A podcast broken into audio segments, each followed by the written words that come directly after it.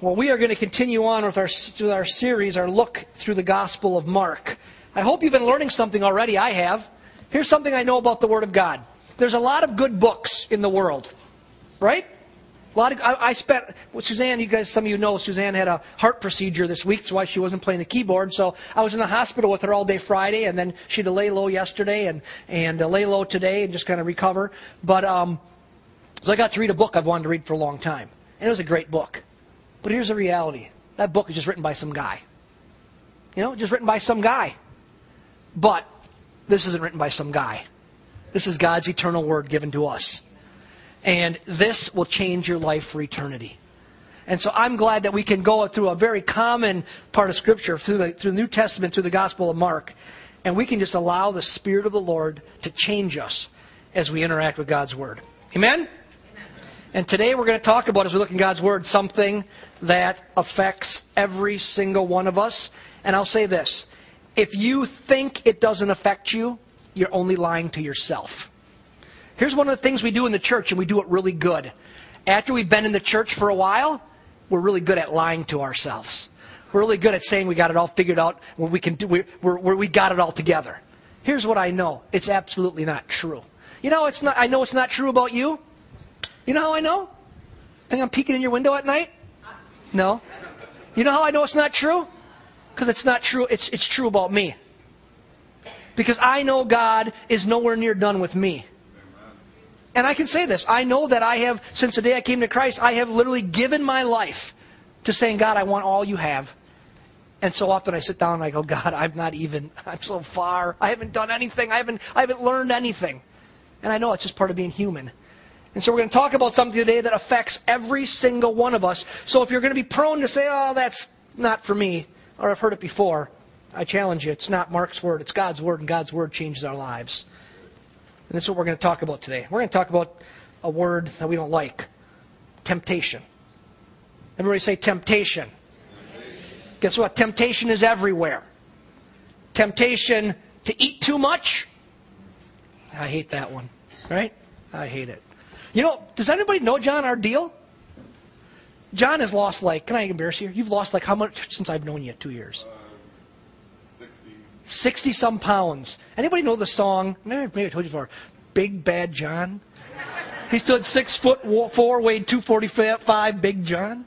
I told him when he gets to 245, I'm singing. It's going to be a music video, though, because I don't want to. I am singing Big John Love. He's with yeah, I think Mike Gahan is helping me, and so we're singing. He stood six foot four, weighed two forty five, and so we're going to do that. So you got to lose it because who wants to hear me sing that song? Okay. So, anyways, you've overcome the temptation to eat too much. You've lost sixty some pounds. Temptations everywhere. Temptations to do things we shouldn't do. Temptations to not do what we know we should do. See, being tempted is just part of being a human. If you're breathing, you will be and are being tempted to sin. And I want to look at a story from Scripture dealing with Jesus that talks about being tempted. Let's look in the first chapter of the book of Mark. The, just two verses today out of Mark. We're going to look at uh, we're going to look at Matthew in a minute. But look at Mark chapter one, verses 12 and 13. If you're visiting and you're in these sections here, the chairs, and you don't have a Bible, down in front of the chair in front of you are some black Bibles. You're welcome to grab one of those. And if you don't own a Bible, you're welcome to take it home with you. Okay? Our gift to you so you can follow along. The book of Matthew, first chapter, verses 12 and 13. Mark. Thank you. Mark. I like that name. If you don't know, my name is Mark. So, verse 12. Immediately, the Spirit impelled him. Who's him here? Jesus, capital H, impelled him to go out into the wilderness. Now let's stop there. What's it mean immediately? Immediately, just saying, just after he was baptized. Remember a few weeks ago we looked at Jesus being baptized by John and then the, the reality of the, of the evidence of the Trinity. We see God the Father speaking from heaven, the Spirit descending as a dove upon Jesus who's being baptized. We see this, this, this wonder of the Trinity, something that we can't really get our mind around, but we see it expressed in Scripture. So immediately upon his water baptism, verse 12, it says, immediately as the Spirit has come upon him. Remember, the Spirit's come upon him. It had been symbolized in the Old Testament. Like the priests, before they'd make a before they make a sacrifice, would put on a white garment, and it was the symbol of the Spirit's anointing. And now Jesus has the real anointing. The presence of the Spirit comes upon him at his baptism, and immediately then the Spirit, who's come upon him, impelled him to go out into the wilderness. And he was in the wilderness forty days, being tempted by Satan, and he was with wild beasts and the angels were ministering to him. Now, before we get into some details about looking at temptation in particular, um, and we look at some other verses dealing with this, before we get into any detail that we need to get into, because here's, what I, here's my goal for today that we're going to understand temptation better when we leave than when we came in. And by understanding it better, we can identify it more clearly and more quickly. And when we understand, identify it more quickly and more clearly, then we're able to overcome it more successfully. Because here's my, here's my goal for you and for me. I want us to be overcomers. You know what I love about the, in Revelation, there's a message to the seven churches. And in every case, this is what the Lord says. In, in almost everyone, He says you got problems. Two, He says He doesn't point out any problems. But every one, He says this, though. But you can overcome. And to those who overcame, he gave something special. God's plan for you and I is to be overcomers. But here's what I found out about temptation. If we don't really understand where it comes from and what it is and how to overcome it, we'll lose to it and it'll defeat us. And so my goal today is for you to become better overcomers than you are today and for me to become a better overcomer than I am today. So before we look into those details, there's a few things that I think we need to see from the text that are going to help us to understand some things about temptation that maybe have been confusing to you and to me in the past. The first thing that I see from the text, just from, a, from an overall view of it, looking at just the big picture, is this that Jesus was tempted. That sound pretty. That's, is, that, is that mind blowing? Is that revolution? Jesus was tempted. You say, why in the world would you point out that point when we talk about temptation? Here's why I want to point out the fact that Jesus was tempted. Because some people, especially as they walk with the Lord for a season of time, and I got to tell you, as I prepared this this week, I really felt God was saying to me, Mark, yes, this message is for people new to their faith, but this message is more for people who are old to their faith. Because we believe we've got it all. That's the devil wins when he gets us off our guard. And so don't be off your guard today. Be on guard. And this is for that's for us who walk for a while. This message right here, this part. Jesus was tempted. You see, some people they get upset or they think that they're unspiritual or maybe immature when they realize they're facing temptation. Or maybe this. Sometimes we look down on some people when we recognize that they're wrestling with temptation and they say, well, you just ought to be more mature than that. And I think we do that a lot. You know, they say this maybe, well, you know what, Pastor Mark, I'm just too mature when I see them involved in something and I say, man, be careful. And they say, I'm, I'm mature. I'm just too mature to be tempted by, and you fill in the blank what the by is. I'm too mature to be tempted by that thing. Well, church, if Jesus was tempted, and remember, it doesn't say that he wasn't tempted, that the, Satan tried to tempt him and it didn't work. It says he was tempted. It was, it, it was a struggle. If Jesus was tempted, then we can understand that we will be also because Jesus is the most mature person who ever walked on the face of the earth. And if he was tempted, we will be also. And we need to understand being tempted isn't sinful. Being tempted isn't sinful. Sin, sinning, is sinful. That make sense? So being tempted is just part of being human. Temptation's not going to stop in our lives until our heart beats stop. Will you do me a favor? Better take the right hand and hold it up. Make the peace sign for me. Can you do that? Now put your fingers together. Now put them right here. You feel something happening? I hear, I feel a thump, thump. If you're Suzanne, you feel thump, thump, thump, thump, thump, thump, thump, thump, thump, thump, because that's why she's in the hospital trying to figure out why her heart rate is always so high. And so you hear, feel thump, thump, thump. You know what? You have a pulse. It means your heart's beating. As long as you have a heartbeat, you will face temptation. So you better learn to deal with it. Right?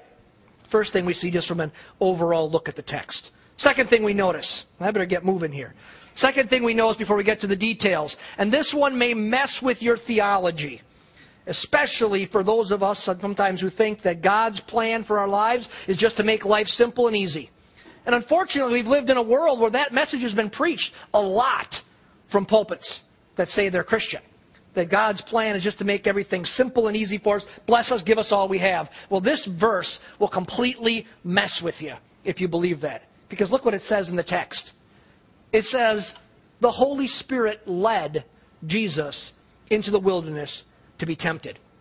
The Holy Spirit, the one who had just come upon him, the anointing that had just come upon him, the anointing for power, the anointing for success, all the things we look at and say, I want the presence of the Holy Spirit. The presence of the Holy Spirit came on Jesus, and the first thing he did was not cause him to, you know, do miracles, feed 5,000. The first thing he did is he, is he led him into the wilderness to be tempted.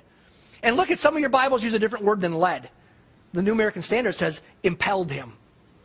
It says basically impelled or pushed or forced or drove him into the wilderness to be tempted.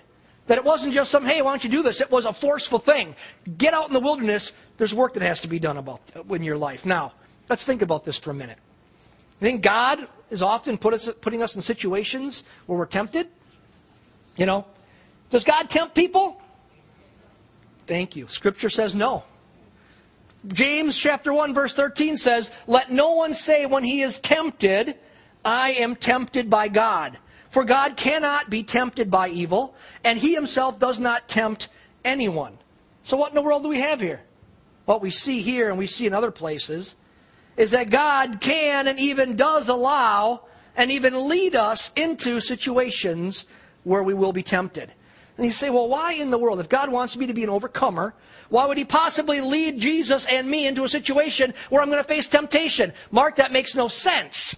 How can it be possible? Well, the why is for this reason because God isn't satisfied with us staying where we're at. Remember we talked about pulling weeds during communion? He wants us to get better.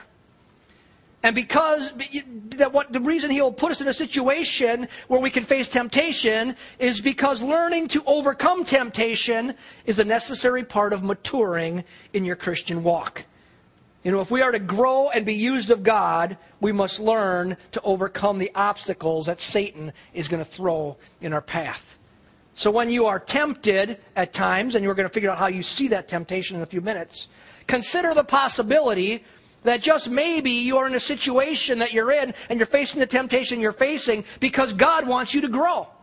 He doesn't want you to fail. He doesn't want you to sin. He wants you to learn how to overcome sin. What's the, in the, in the listing of the fruit of the Spirit, the nine fruit of the Spirit listed, what's the last one? Love, joy, peace, patience. What is it? Self control. That He wants you to learn and develop the fruit of the Spirit of self control, to be tempted and to not give in. When we grow in this area, God can use us in greater ways. God can use us in more places. God can put you in more situations when we grow. So those are the two big, the big things we see, the macro, as we look at the text. Now let's kind of dial in our focus and look at some micro, look at kind of some details of this thing. what I want to do, primarily for the rest of our time, is look at how was Jesus tempted, and then how can we we overcome temptation? Because we're going to say if Jesus was tempted this way, Satan will tempt us that way also. And then if that's how he was tempted, how did he overcome, and how else in Scripture does it say we can avoid falling to temptation? So that we not only can recognize it, but we're empowered to become overcomers. So let's look at how Jesus was tempted. What tactics did Satan use to try to get Jesus to sin? You know, and this is, just like I said, important because these are the same tactics he's going to use against you. Now, to see this more clearly, I want us to look at the expanded version of this story in the book of Matthew. Turn to Matthew with me, Matthew chapter 4. If you understand the way the Gospels are written, Mark is a Mark the Gospel of Mark is the shortest gospel, and it always says what word does it repeat all the time? Anybody know? Immediately. Immediately. It's all about quick, quick, quick, quick, quick. And um, it gives condensed versions. Well, Matthew takes his own sweet time and tells all the details a lot of times. So Matthew chapter 4, starting in verse 1, let's look at the first 11 verses. It's going to tell us in more detail the expanded version of Jesus' temptation. Verse 1, Matthew 4. It says, Then Jesus was led by the Spirit into the wilderness to be tempted by the devil. And after he had fasted 40 days and 40 nights, he then became hungry. And the tempter came and said to him, If you are the Son of God, this is temptation number one, if you are the Son of God, command that these stones become bread. And he answered and said, Jesus said, It is written, Man shall not live on bread alone, but on every word that proceeds out of the mouth of God. Verse 5. Then the verse temptation 2. Then the devil took him into the holy city and had him stand on the pinnacle of the temple. And he said, If you are the Son of God, throw yourself down, for it is written, He will command His angels concerning you, and on their hands they will bear you up, so that you will not strike your foot against a stone. And Jesus said to him, On the other hand, it is written, You shall not put the Lord your God to the test. Verse 8 temptation 3. And again, the devil took him to a very high mountain and showed him all the kingdoms of the world and their glory. And he said, All these things I will give to you if you fall down and worship me. Then Jesus said to him, Go, Satan, for it is written, You shall worship the Lord your God and serve him only. And look, there's three ways that Jesus was tempted by Satan and I want you to understand something. These three ways are three, three things were very specific. They're very, and they're very common. He tempted Jesus in the three areas of greatest human vulnerability. The areas in your life and in my life that we are most likely to feel the effect of temptation in our lives. And those are the areas he attacked. And, um, and so these areas that he pointed out are really defined this way the needs of his flesh. Jesus became hungry. That's the first place he attacked. Then the area of his pride, he said, Prove who you are. Are you really the Son of God? And then the area of greed. I'll give you all of this, the desire for more. And friends, understand something. If you look at your entire life and look at all of your temptations and all of your failures and all your overcomings, you can almost always kind of dial in these three areas as the three areas that Satan will come at you with. And remember, he doesn't come in a frontal assault usually. We don't just have a time where he comes at me like this and says, Oh, by the way, Dave, I'm going to go out and take you in the wilderness for 40 days and I'm just going to tempt you. No, it doesn't happen that way. It's in the middle of going to work. It's in the midst of, of dealing with the pressure of your kids' problems. It's in the middle of whatever. And one of these areas is where he generally will come at you and begin to throw a temptation in front of you. That his plan with the temptation is to not necessarily destroy you usually, it's to derail you. It's to get you off the path that God has for you. The path of victory and success and growth. That's all He wants you to do. He wants to get you off that path.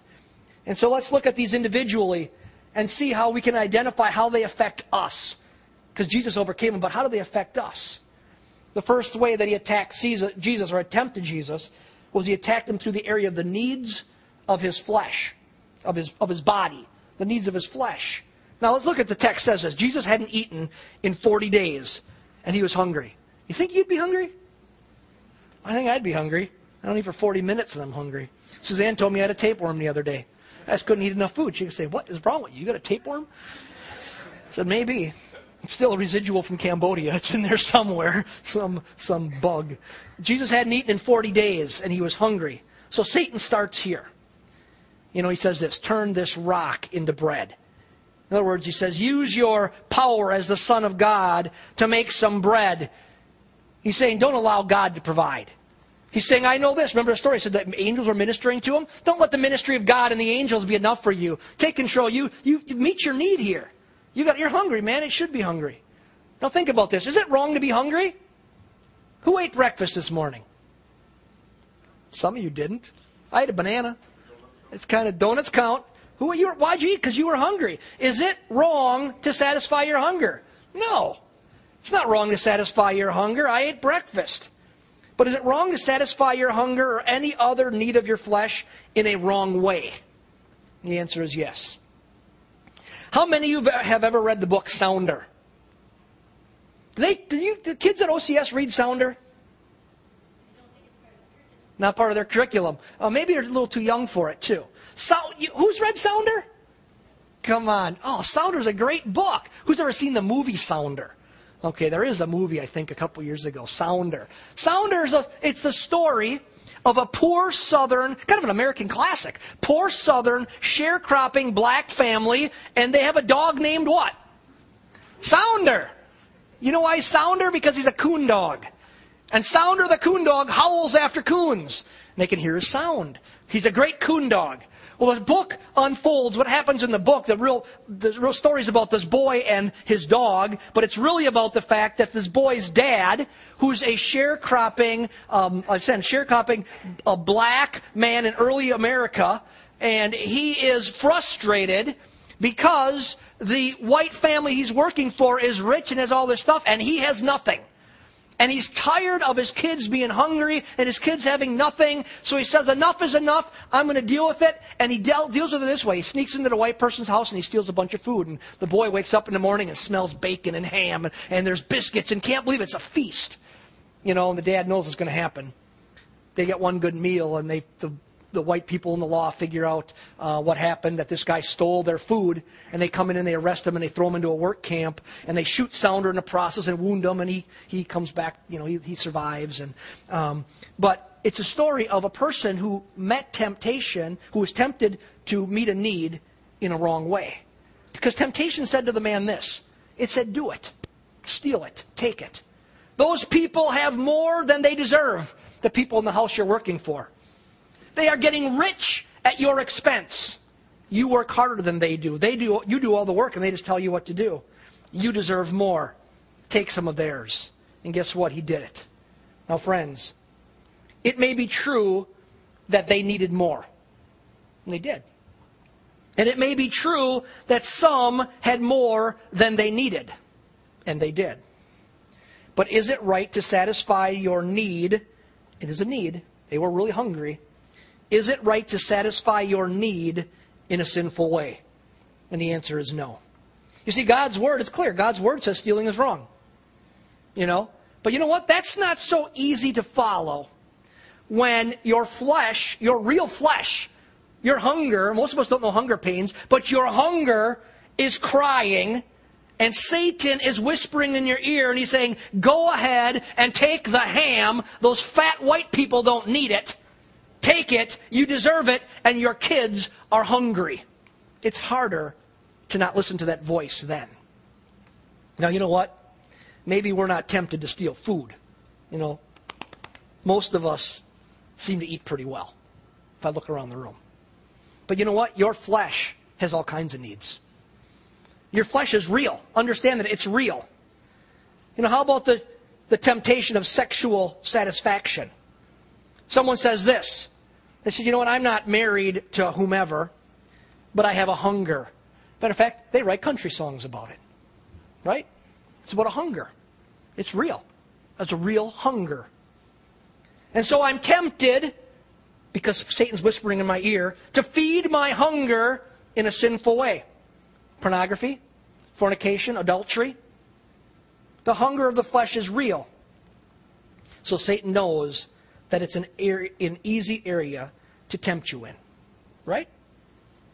So the first thing we see is, remember, we're identifying how he tempts. The first way is through the, the, the lusts of our flesh, the needs, the hungers of our flesh. He comes at something that's real to us. You can really feel hungry. There's really all kinds of real human needs that Satan comes and uses that area as a way to get you to fulfill it in an inappropriate way. It's first area. Next area that Satan likes to tempt you in is the area of pride. Look at verse 6. This is hilarious. If you notice in the three temptations, it's the only time he frames it like this. He says, Satan says to Jesus, If you are the Son of God, throw yourself down, for it is written, and he goes on to say what's written about him. He says, If you are the Son of God, then prove it. Satan comes and he challenges Jesus. He didn't work to challenge the hunger of his flesh, so he challenges his pride. You know what? Pride can be an open window for Satan's access into our lives. We love to prove ourselves to others, don't we? I just recovered from broken ribs. Some of you, so I was talking to somebody recently, didn't know that. I just recovered from broken ribs. Just been, they've just been healed up in the last couple weeks. You know how come I broke my ribs? Because of pride. I was going to prove to Josh that I'm still tougher than he is. And so we were wrestling, and mom was yelling, Don't do it, somebody's going to get hurt. And I'm like, You're darn right, somebody's going to get hurt. My 19 year old son's going to get hurt. And it was all in good, clean fun. We weren't mad. There wasn't a bit of anger. You know, he was telling me he was going to give me a timeout. He was going to put me on the bed. And I said, Oh, you think so? Well, guess what? The end result was we both, as I tried to smash him into the dresser, um, we both crashed, fell on the bottom of the dresser, and I broke my ribs. You know what? You know what that really is? It was all in good fun. But you know what the real seed of that is? Trying to prove that I'm still tougher than my boy. I think I am. I'm pretty sure I still am, but uh, but I, he doesn't have broken ribs, and I did, and so so. Anyways, I'm not exactly sure. We love to prove ourselves, you know. I didn't hear that. Good thing I'm deaf too. so I'm old and deaf. So we love to prove ourselves. We love to toot our own horns. Look how good I am. Look how whatever, good looking I am, how strong I am, how, how effective I am, how, what a great worker. We love to toot our own horns. And we love to show how we are always so right. And friends, that all stems from pride. I want you to think about something. How many arguments that you've had in your life have occurred just because you and somebody else, or two people you watched, wanted to prove that they were right? It didn't even matter. In the middle of argument, you, they couldn't even tell you what the argument was about. They just are going to prove that they're right. At this point, it's just all about, I'm going to prove I'm right. Because see, we see that everywhere. You know, from Jesus' disciples arguing about who is the greatest, that was all pride. I'm going to prove I'm the best. I'm right. To a spouse who refuses to apologize after being harsh towards someone, their spouse, because they say this, even though don't say it out loud, no one is going to tell me what to do. Happens every day. It will happen with some of us today before lunch. Promise. It will happen. I don't want it to. It might happen to me, you know, before lunchtime. Friends, if Satan wants to get us away from our connected relationship with Christ, the way he often does it is he just tries to get us to focus on me, on self, on pride. We say, What's in it for me? Or we say, I've been wronged. Or we say, I want recognition that I deserve, and it's all about me. And this thinking often leads to sinful behavior, and it's fueled by pride. So, he attacks through our flesh's needs, he attacks through pride, and the last way he attacks is through the area of greed, just wanting more. Look at verses 8 and 9. Wanting more. We're going to talk about how to fight these in just one second. Verses 8 and 9 It says, And again, the devil took him to a very high mountain and showed him all the kingdoms of the world and all their glory. And he said to him, All these things I will give you, all of it, if you fall down and worship me. Satan says, Worship me, and I'll give you all of this. All this glory, all this stuff. You can have it all. More, more, more. Or if you watch The Apprentice, you know, money, money, money, right? You can have it all. That's what that's about. That's just a, appealing to the, the, the reality of humanity that is bent towards greed. You can have it all. More, more, more. So often when Satan wants to sidetrack you, he tempts you with wanting more stuff or not being satisfied with the stuff that you already have. Friends, wasn't that the tactic he used on the church in Laodicea? Re- I referred to it a few times today, the seven churches of Asia that the book of Revelation, the first couple of chapters, writes about. And one of the churches is Laodicea. And the reason I point out Laodicea is I really believe that there are spiritual parallels and ramifications and applications between the church of Laodicea and the church of America today. And as we read about the church of Laodicea, what we find is the way Satan worked on them and the way Jesus then confronted them was that they had been focusing on stuff. You know what? This is what they thought. It says this is what they thought about themselves. And man, this is this is a danger. So often when we walk with Christ, especially for a long time, and we have a lot, we think that means that we're doing it right. We think it means the blessing of God rests upon us. But it says when they looked at themselves, this was their appraisal of them. It says, We are rich and well fed and in need of nothing. But then Jesus looks at them. And Jesus looks at them. They're rich and they're well fed and he goes, But you're in need of everything. And so he says this about them. He says about them, they're wretched, and they're miserable, and they're poor, and they're blind, and they're naked. Jesus' view of what, how they were doing and their view of how they were doing were totally different. And what we see from it is that their pursuit of stuff had led them off course with God. They started right, but they got off course. And the reason they got off course was not because of, because of difficulty and, and adversity, it was because of blessing. They had all this stuff and they just wanted more stuff. Friends, what a tragedy. I think it's maybe the biggest tragedy that we have to try to fight against. And friends, this happens so often. I've seen so many people shipwreck their faith because they made their primary pursuit more stuff, more things, more recreation, thinking that it would lead them to more satisfaction, but it won't and it doesn't. Jesus said you can't serve two masters. But Satan says, he tries to convince you that, oh, yes, you can.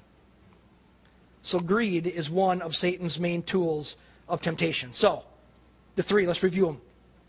Three are the needs of the flesh, pride, and greed. And I'm hoping as I'm going through these, I'm spending a little time on them, that God is beginning to identify in us. Oh, wow. That's an entry point Satan uses in my life. As we identify it, we see it more clearly, we're more able to recognize it and then to fight against it. And so those are the three main ways he comes at us the needs of our flesh, pride, and greed. So we can, you know, we see this to be true. Now, if you know what's coming, if you know what, how Satan's going to do it, we're more apt to be able to deal with it. And what I want to do as we wrap up in the last 10 minutes or so is I want to show you how you can deal with temptation. How could Sounder's owner have dealt with the temptation and not stole the ham and not went to jail? How could he have done it? Well, how do we do it? The first thing is this. This isn't going to be found in this text. It's going to be found somewhere else, a couple other places, but I think this is always the first the always the first step. And it's this. Flee if possible. Flee from temptation if it is possible. 1 Corinthians 10:13 tells us basically in a nutshell this. It says God will always provide you with a way of escape from temptation that comes in your life. He's going to give you a way to get out of it. 2 Timothy 2:22 says it like this: Flee from youthful lusts and pursue righteousness, faith, love and peace with those who call on the name of the Lord from a pure heart. Flee from youthful lusts. Now hear me today, especially those of you who have walked with God for a while. Often the most mature thing to do in the face of temptation is to run. It is not godly to see how much temptation you can endure and then eventually give in to it. It's not godly. It doesn't prove anything. When you find yourself in a compromising or tempting situation, if at all possible, get out. Don't say, well, I can handle it. Because you know what? That's foolishness. You know why I say it? Because that's the kind of foolishness that has led to way too many problems in our world. Too many affairs have been happened because somebody said, I can handle it. Too many addictions have been birthed and spawned and, and, and spun out of control because somebody said, I can handle it. Too many marriages have been ruined because people just say, well, I can, I can handle it. Too many businesses have collapsed because people said, well, I can handle it. Just, just skimming off the top or, or doing this thing inappropriate. Too many politicians have crashed because they said they could handle it. You know what? It's embarrassing to turn on the news today. Congressman Weiner. It's embarrassing. But you know what? Why didn't he run? But you say, oh, it's easy to pick on him. You know what? King David, get off the roof. Wouldn't that have been the best thing to do? Run. You don't have to look at naked Bathsheba. King David, that's your, that's your weak spot. Get off the roof. Run. King Solomon, be happy with one wife. Run away from the rest. You don't need a thousand concubines. It destroyed you. King Saul, don't keep the spoils from the battle for yourself. Run away from it. It's a temptation to you. For some reason, when God said to get rid of all of it, Saul, you wanted the best. What should he have done? Oh, I can handle it? No. Run, if at all possible. Throw it in the heap and get out of there if you can. You know what? I don't consider myself a wimp because I run from temptation. I got all kinds of rules in place in my life to keep me to run from temptation. You know what? Darlene knows this. It was so amazing because people know this, and it's not any not anything with any one person. She'd come in my office on on Thursday, I think, talk to me about something, or she could be there for one minute. You know what she did? Because it's my rule. I didn't even tell her to. She opened the door. She's one of our church secretaries. And she grabbed my little wood block that's on the floor and she stuck it in the door because everybody knows no ladies ever in my office. I don't care who. I don't care if you're 140 years old.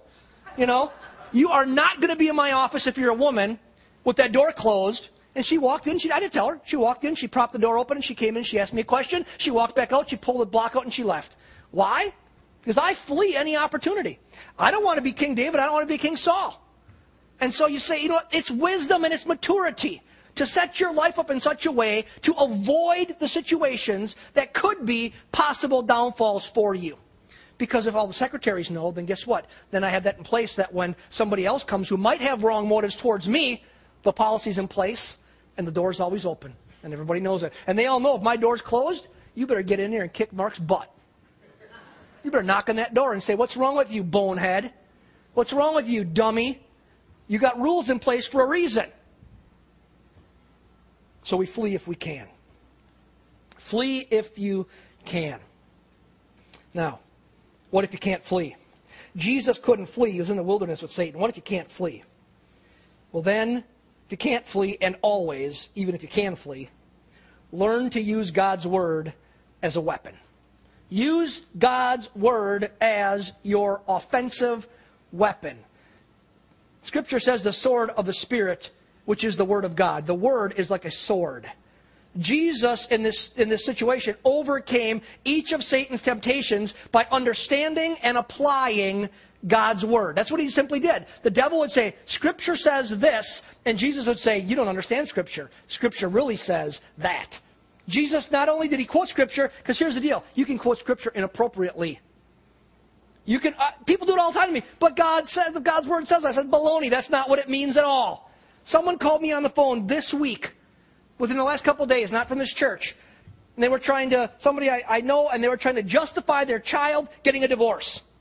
They didn't, want, they didn't like the guy their daughter married. They never wanted her to marry him. And now he's being a melon head, and they wanted him to divorce him. And, and, uh, and so they said, oh, look at, because he has probably at some point looked at a woman with lust in his heart. Therefore, the Bible says he's committed adultery. Because he's committed adultery, the Bible says then she's free from the marriage.